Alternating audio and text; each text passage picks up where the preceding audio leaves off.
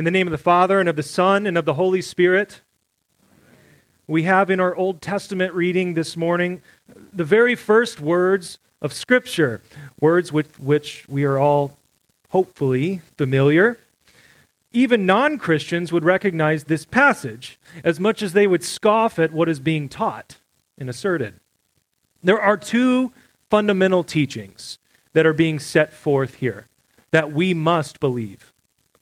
The first is that God created everything ex nihilo, out of nothing. In the beginning, God created the heavens and the earth. The earth was without form and void, and darkness was over the face of the deep, and the Spirit of God was hovering over the face of the waters. We see here that time itself did not exist. Get your head around that one. Time would be something, wouldn't it? But no, time did not exist. In the beginning, God. Before time came into existence and nothing was, all that existed was God. And upon the act of creation, time begins. There were no raw materials for God to work with. There were no particles floating around in the, in the vast expanse of nothingness that he could take and then order and arrange according to his specifications. There was simply nothing. It's hard to imagine. You can't imagine it. If I told you to imagine nothing, all of a sudden what appears into your mind is something. There was nothing. There was only God. And this God, who calls into existence the things that do not exist, brought forth the raw materials themselves with which he was going to create the entire universe. All was chaos and darkness. And there the Spirit of God ho- hovered over the waters, ready to bring forth life, because God was just getting started. So the first teaching here is that God created everything out of nothing. Ex nihilo, everything out of nothing. And the second here is that he created through his word.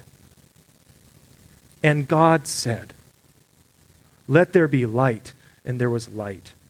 And God saw that the light was good. And God separated the light from the darkness. God called the light day, and the darkness he called night. And there was evening, and there was morning, the first day. So we learn from these verses the how of creation. God spoke, and it was. Hebrews chapter 11 says, The world was created by the word of God, so that what is seen was not made out of visible things. And just as God called everything into existence through his word, he then began to order everything by that same word. As the light that he created, he called day, and the darkness he called night. So to recap, God created everything out of nothing by his all powerful word. I'm not giving you any innovative teaching here. I'm giving you Christianity 101. God created everything out of nothing by his all powerful word. He formed the raw materials with which he would go on to create all the content of existence, everything that would exist in time and space. And the Holy Spirit, we see there, he brooded over the darkness of the waters, and he welcomed the light which pierced the darkness, beaming forth to bring order to all the chaos. And that was just day one. Not bad for the first day on the job, eh? In fact, it was good. The light was good because it would illuminate everything that God would create under the sun, all of which would be called good. Day one, it was the perfect beginning. Everything was as it needed to be because God was going somewhere with all of this. He had something special in mind. Not just mindless material existence, but something that would stand as the crown of his creation. In chapter 2, Genesis, we find out who all of this was for. You and me, humankind, beginning with Adam and Eve. Since day one, God had planned to be in loving fellowship with us. As the timeless one, he did not need time. As the immaterial God, he did not need space. But he created them both so that he may fill them and that he may order them just right. For what? All so that he may live here with us and share in his perfect love. You know, atheists and agnostics make fun of Christians for, for believing that out of the incomprehensibly large and near infinite vastness of space, that God would so love these tiny creatures on this tiny speck of dirt and water. And to that we say, I know. Isn't that awesome? David said in Psalm 8, When I look at your heavens, the work of your fingers, what is man that you are mindful of him, and the Son of Man that you care for him?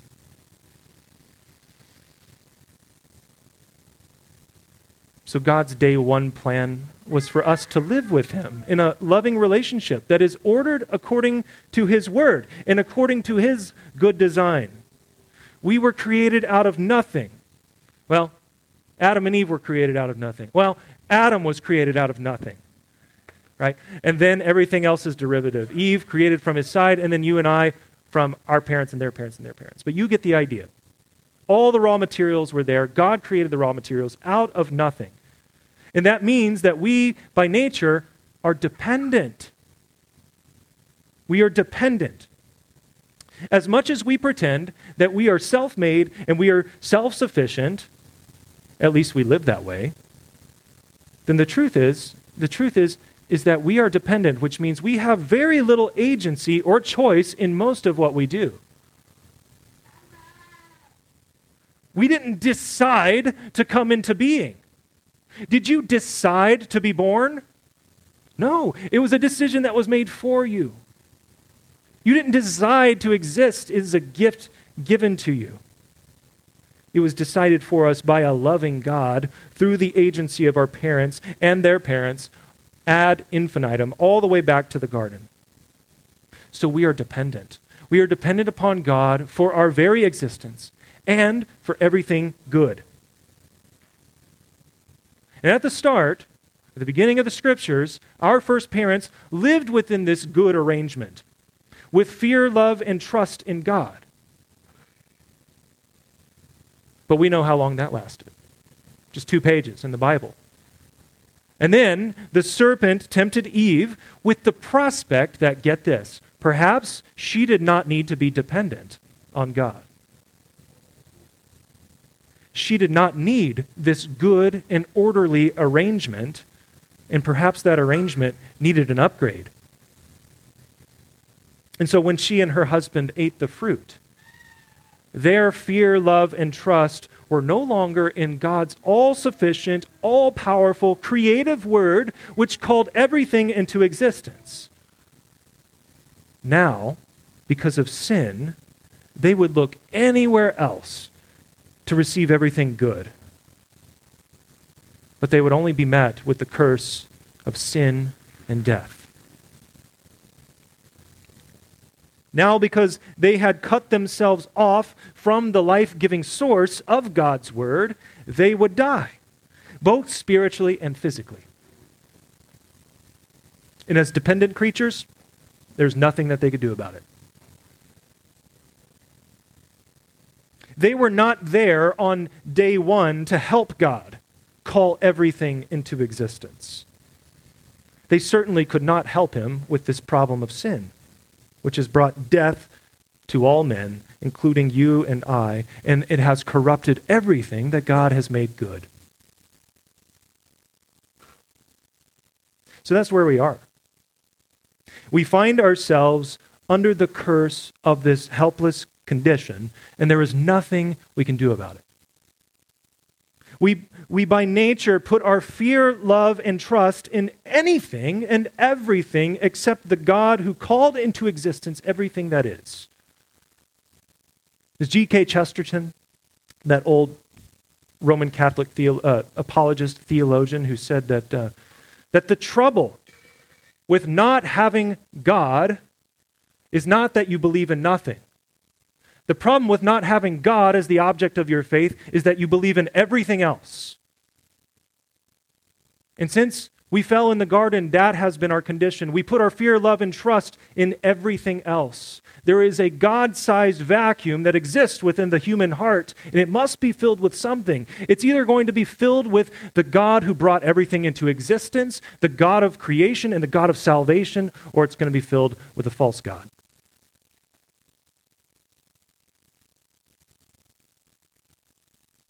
We daily sin much because of this condition. So it's this condition we live with, but it also manifests itself in our outward actions. We daily sin much, and we are deserving of nothing but punishment and wrath, as the Catechism teaches us.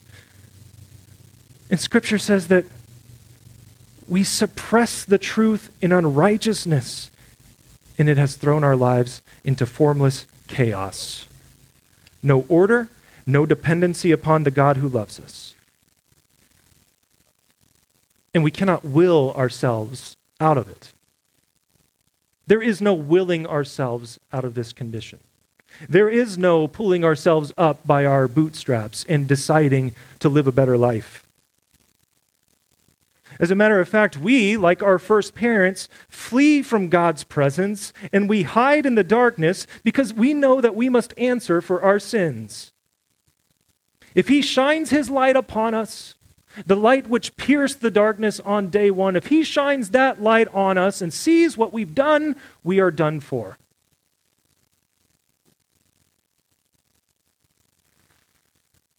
So it looks like you're out of options. You can try to perform some kind of good work, some act of the will that will get God to look past your sins. You can decide to clean yourself up and you can decide to invite Christ into your heart. You can say the sinner's prayer in hopes that it will work this time. And perhaps these are the raw materials that you can bring to God's table so that He can do something with them, that He can work with them, but you already know how that's going to go. You know that there's no work that you can perform that will make you acceptable to God. You know that in and of yourself, there is nothing that you can bring to the table. Not your faithfulness, not your decision to follow him, not your willingness to submit to him. It's all shifting sand. It's here today, it's gone tomorrow. Or here's the other way you can do it you can move on in your life pretending that the God who created you does not exist. And therefore, you won't be called into account for fearing, loving, and trusting in everything else except for Him. You can push Him away. You can invent new theories as to how everything came to be, and you can pretend that you can order your life towards what is good based on your own subjective definition of what good is. But deep down, you know that this only leads to sin and death. You know that that way lies chaos. We have only to look at the culture at large to know that this is the case.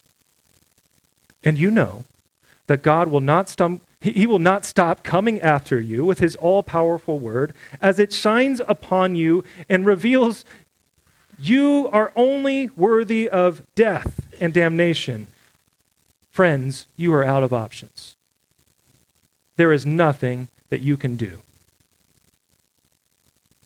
So, it looks like God has nothing to work with. But that's exactly what he's best at.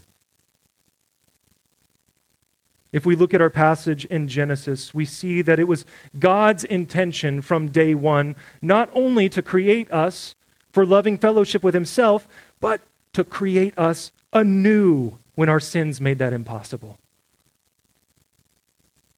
God spoke forth his word, and the light pierced the darkness as the Holy Spirit hovered over the waters of creation.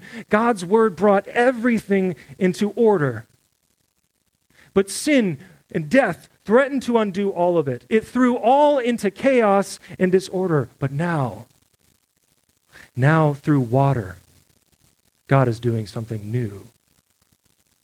He is bringing it all back into order. He is recreating us for loving fellowship with Himself, for a new day one, for a day of everlasting life. In the waters of holy baptism, God speaks forth His word of promise and calls into existence something out of nothing.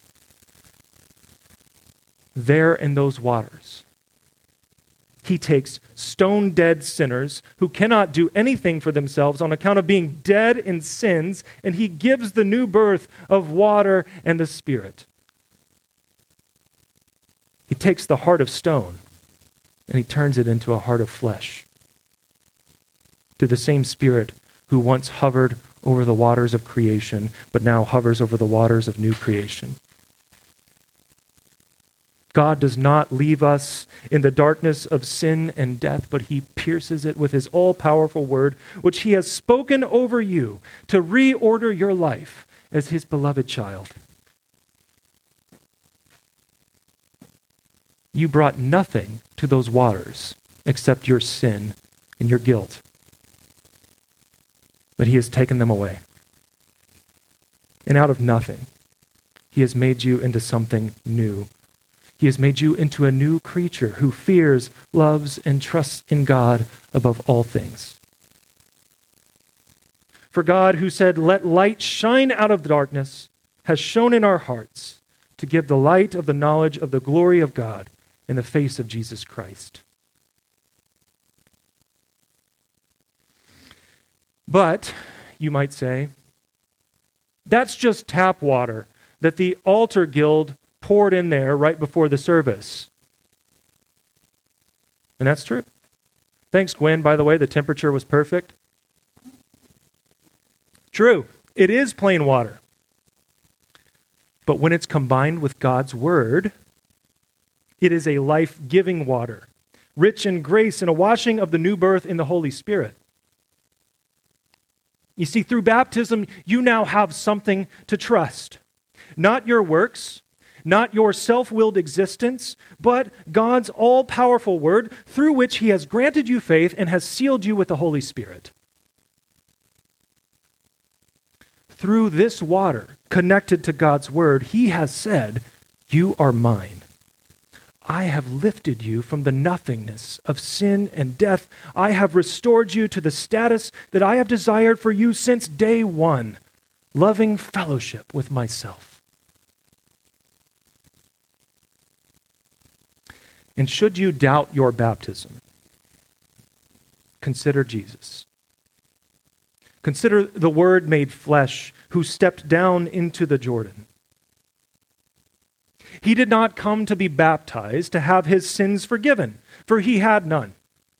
He did not come to be restored with, to, to, fellowship with the Father because he already had it. He came to give your baptism its power.